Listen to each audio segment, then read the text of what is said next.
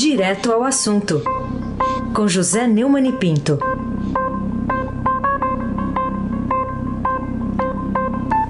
Neumani, bom dia. Bom dia, Raíssen Abac, Carolina Ercolim. Bom dia. Almirante Nelson e o seu pedalinho. Bárbara Guerra, Aflânio Vanderlei, bom dia, Clã Bonfim, Emanuel Alice Isadora. E bom dia, melhor ouvinte, ouvinte da Rádio Eldorado 107,3 FM, Raíssen Abac, o craque. Muito bem, só para registrar, enquanto você falava, o céu estava encoberto aqui, abriu o sol, viu? Chegou o sol ah, enquanto você falava. Muito, muito bem-vindo, sol. Muito bem-vindo, sol. Vamos falar aqui, Neumani, sobre essa questão aí do, do vídeo, né? Não é do Videodó, é o vídeo da, da reunião ministerial do dia 22 de abril. É, você acha que tem alguma razão aí para o ministro, o decano do Supremo, o ministro Celso de Mello, autorizar a quebra de sigilo dessa reunião do dia 22 de abril, uh, apenas para a parte referente à acusação contra Bolsonaro aí a respeito da Polícia Federal ou tem que mostrar na íntegra? Você é um cara muito desinformado, Raíssa. Nenhum momento o presidente Jair Bolsonaro falou a palavra, a palavra Polícia Federal nem a palavra superintendência. Então, ah. se ele não falou, como é que, como é que vai ser divulgado parcialmente só o que ele falou da Caixa é, da, da, da, da, Polícia Federal, né? Você não acha? Além disso, é. você está desatualizado.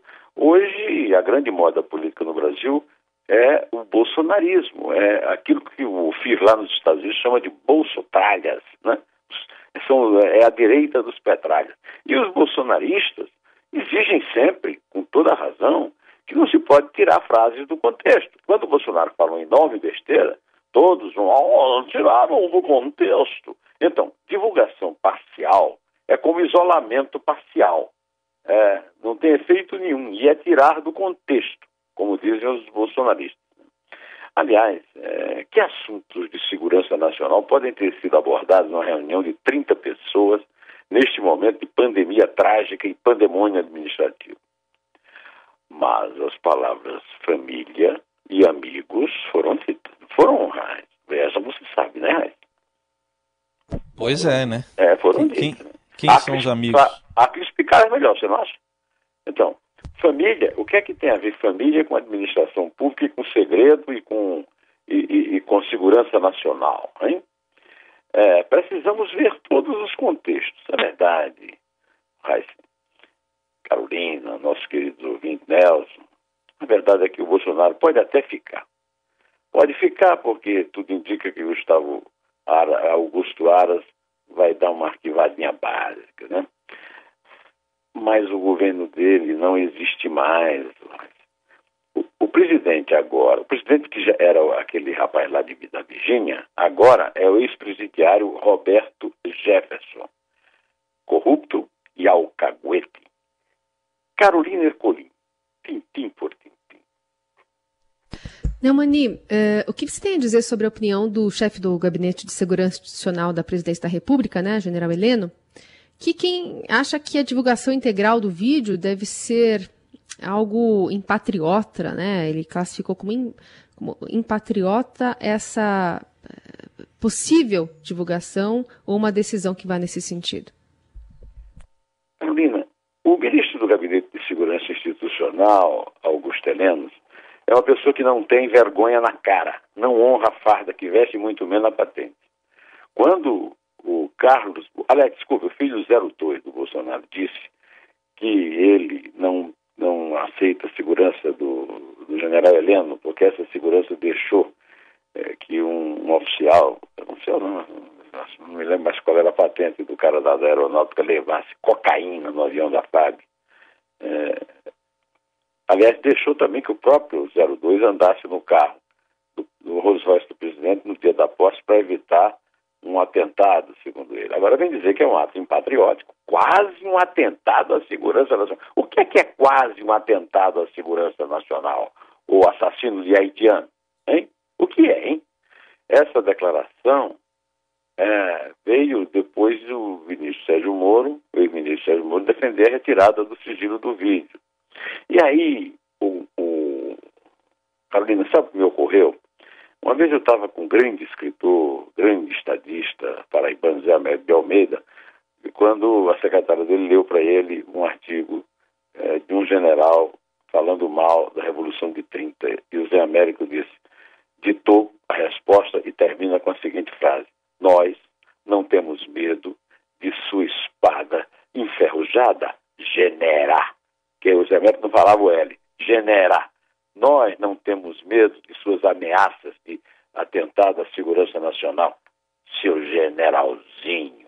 Aliás, por que é que você não foi ainda internado, hein, ô general? Não lembra de nada? Uma reunião do dia 22, você não lembra de nada?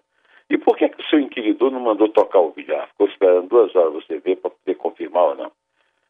Ô, general, nós não temos medo de sua espada enferrujada, viu? Vossa Excelência está na reserva e não manda nada. Aí se abaque, o craque. Neumann, queria saber também a que, a que conclusões você chegou ao tomar conhecimento dos depoimentos de delegados da Polícia Federal, também da deputada federal Carla Zambelli, no inquérito lá do Supremo sobre essas acusações do ex-ministro Moro. Os depoimentos dos investigadores da Procuradoria-Geral da República e da Polícia Federal, dos delegados da Polícia Federal, da ativa, da ativa? É, são muito mais esclarecedores do que os depoimentos puxa-saco, ridículos, do general Heleno, do general Braga Neto e do general Luiz Eduardo Ramos.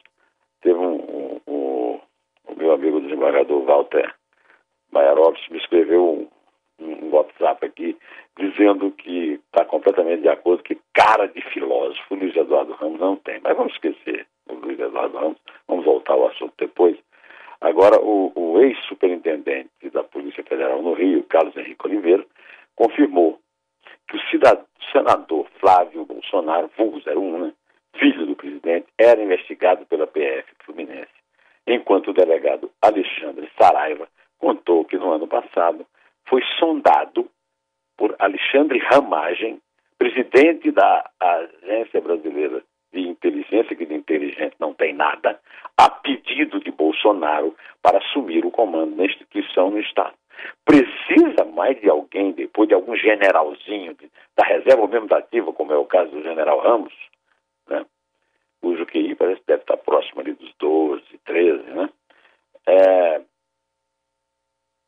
cabe a Alexandre Ramagem, o favorito do Bolsonaro, convidar delegados de carreira para assumirem a superintendência lá no Rio. Aliás, depois nem teve força né, para fazer isso, né?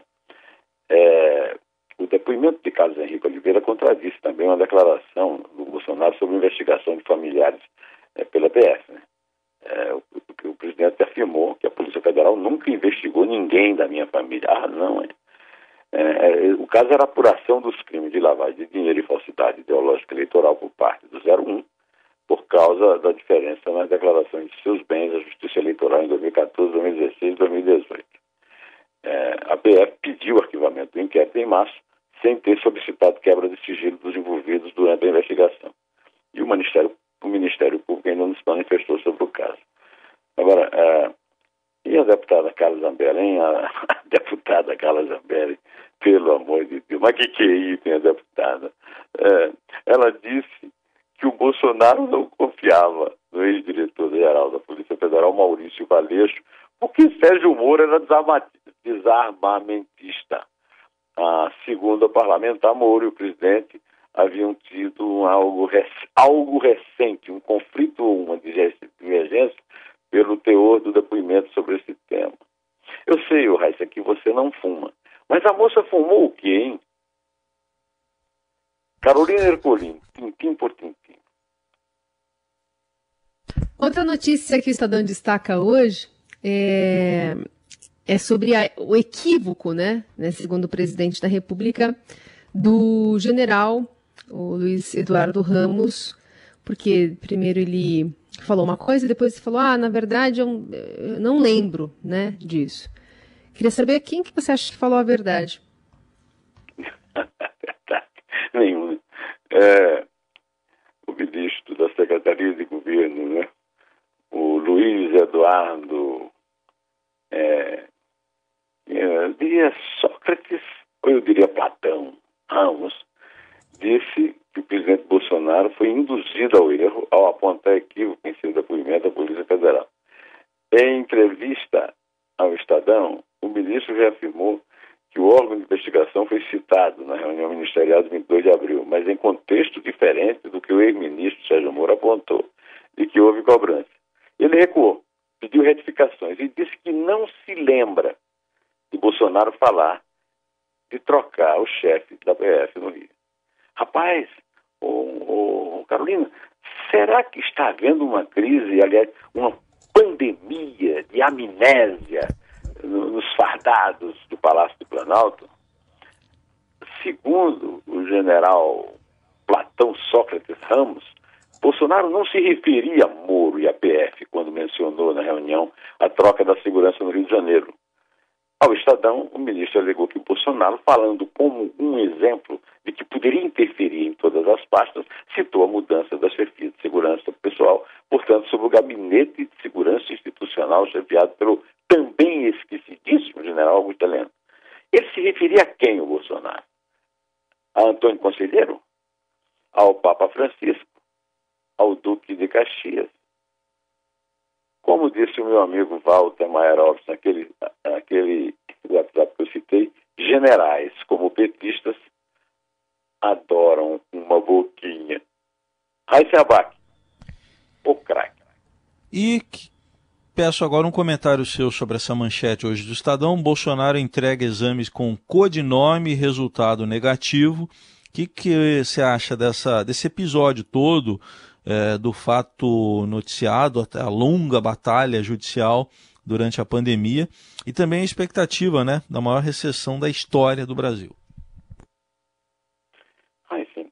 Ah, eu, você e a Carolina são e todos os nossos ouvintes, o Almirante Nelson, a torcida do Flamengo, a torcida do Corinthians, todo mundo aí é, é testemunha de que eu é, sempre tive a mesma posição em relação a essa questão dos exames do Bolsonaro.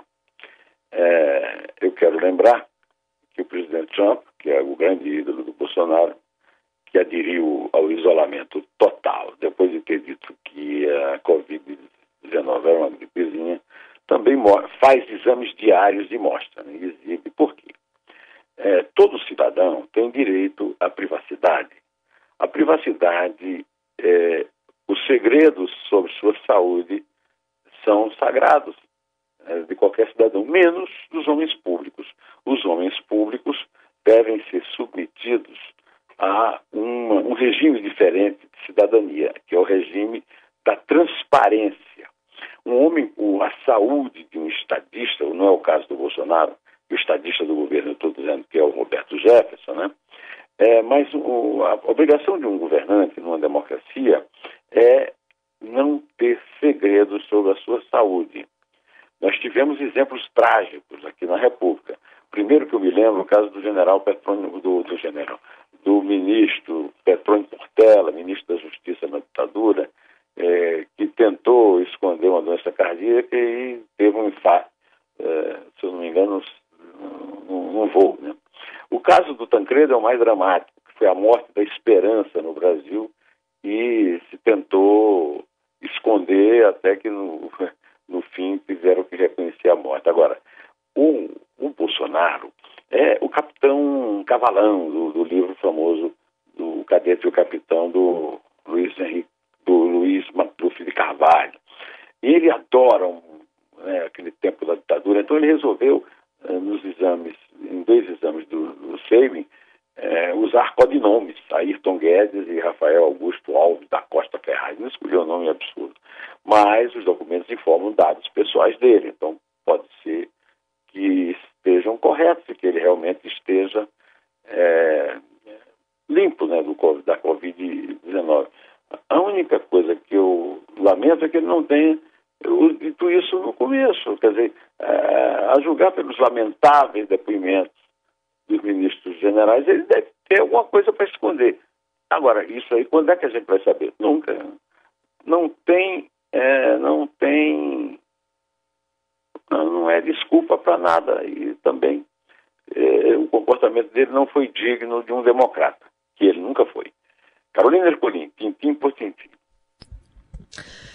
Outro assunto, agora aqui mais localizado em São Paulo. A cidade, a capital, tem 80% dos leitos de UTI ocupados, é chamada de capa do Estadão de hoje. O que, que você tem a dizer sobre essa constatação, né? É, e o que, que ela revela a respeito da insistência do presidente Bolsonaro em defender o tal isolamento vertical, como o fez ontem, e da dificuldade também, né, de se conseguir respiradores para se abrir novas vagas de UTI em todo o país. Dos 20 hospitais municipais de São Paulo, seis deixaram de receber na quarta, né? Ou seja, ontem. Né? Pacientes em suas unidades de terapia intensiva, ou, ou por ter atingido a lotação máxima, por estarem muito próximo da lotação. A cidade tinha ontem uma taxa geral de ocupação dos leitos de UTI de 89%.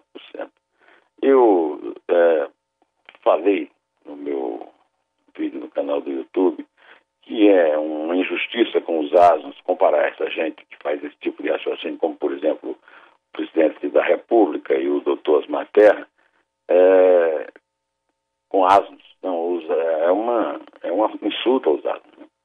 É, eles são pré-irracionais. Porque, na verdade, não há como o isolamento social provocar contágio com isso a doença e com isso a morte. E durante todo o, o processo né, de isolamento social total, né, horizontal deve ser o caso, é, ele foi, foi esclarecido que não era, é, era, é, a tentativa era de evitar o colapso do sistema de saúde. E o colapso está chegando em São Paulo, a maior cidade do país, o epicentro de uma epidemia, de uma pandemia que está assustando o mundo. O Brasil hoje assusta o mundo. Né? Uma pessoa me escreveu de, dos Estados Unidos dizendo que só se fala mal do Brasil lá nos Estados Unidos por esse motivo. Então o Brasil corre o risco de virar um país é, infectado e com isso perder os poucos espaços, os poucos lugares de destaque que obteve é, no comércio internacional, principalmente com o agronegócio. O colapso, que justificava antes e mais ainda agora o isolamento total, é porque o tal isolamento vertical é eugenia nazista ao estilo bolsotraia, como diz o Ofir lá de, da Flórida a respeito dessa nova proximidade é, ideológica e agressiva entre bolsonaristas e petralhas. Bom, Carolina, está na hora de eu me despedir, né? Vamos lá, então. É três? É dois.